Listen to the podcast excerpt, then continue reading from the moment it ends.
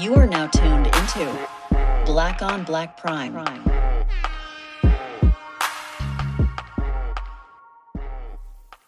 Um, disclaimer: like I said, every fucking uh, episode, we don't care if we liked it or not. We still watch your shit, and congratulations to you. We support you, and uh, shout outs to you, nigga, because you you made it. We don't know you. We're watching this. Your movie. Anybody around the world can watch your shit. You made it, my nigga. You famous. You good. Just like always, if you didn't ask for our opinion, we didn't ask you to listen to it. So, sorry. Click and turn it off. Moving on to uh Shelby and Quentin. I mean, we touched Yeah. on them, but how did you feel about that? Like the with the parts that they played. I mean, you know, a far uh, other than the comedy part from Terrence Howard, do you like did you like Shelby's character and, and who she has, I guess, developed to be? Because she was one way in the beginning, Yeah. sure. And it's like she grew to be like somebody's wife. You know what I mean? Like she had a real change, and then she had to realize that hey, you an old motherfucker now at the end. You know what I mean? Because she Mhm. wanted to stay relevant. She wanted to be popping. It's like, yo, you're not the one no more. and it's it's cool. It, the, the reason the reason why I think that that was like perfect combination because um Terrence Howard's character Mhm. never gives a fuck. He don't give a fuck about your fame, none of that shit. He's a straight shooter. She Yeah. more so had the ego. She wanted to be on top and all of that. So that's what made it make sense because he like even when he got with her, he's talking to her like nigga, you ain't nothing to me. Yeah. Pretty much like so she gets that she gets that humble that humbling from him. Mm. Yeah. Which which comps her character because she wasn't shit in the first one. At all. the, the, the second one, I can't. I it's like it's like glimpse. I barely remember in the second one, but in this one is like, like you said, you, you thought they was lusting, but uh, nigga, ain't that much lusting in the world. That's more love. Like it, it, it's it's less than if you fucking everybody. But if you if you only want to, if this is the one person that really every time, Mhm. this is all you think about. You only think about fucking. It's something deeper than that. Yeah. Like they, they that nigga was that nigga was lost in love and just that easy. She was fucking him that night.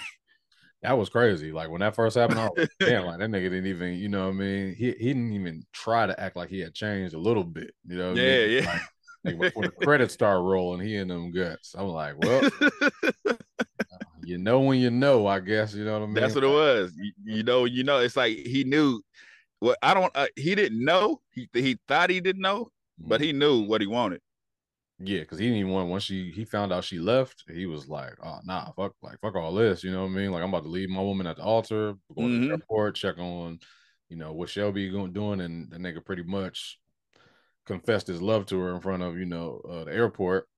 Which Right. was, um yeah, that their relationship was I felt like it was dope because they were both uh I wouldn't say Shelby was funny, but you know, I mean, I, I like their um chemistry together. You know, what I mean? like I felt like they they made a good couple, and just like you said, she humbled him a lot. You know, what I mean, especially once he got sick. It's like they both had to, they both figured out they was washed together.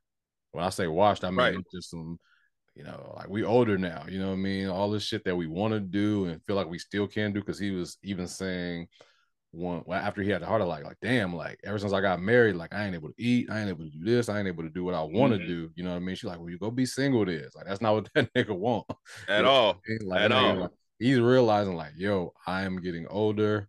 You know what I mean? This is where I want to be. Like he wanted his daughter to call him dad, and Mhm. I mean, like that life that he lived before, it was fading real quick. Right. It, it's like that, and then and then the realization that his dad was uh what was it Alzheimer's? It's like you, Yeah. you see your, you see your dad crumbling, and then you crumbling too. That's nigga, fuck. Like your life is you you start feeling like that. My life is over. Shit. Yeah, and and they they're all 48. I think they were. I think that was the like like late 40s. I think they all were playing Mhm. the role of or whatever. Because I think she had said like I'm 48 now. I'm just like, damn, it's been that long. It's been that long, nigga. yeah, they've been on a ride. You know what I mean? So 48 years old, you know, you have a mild heart attack, nigga. That's got to be that's a life changer. You know I Right.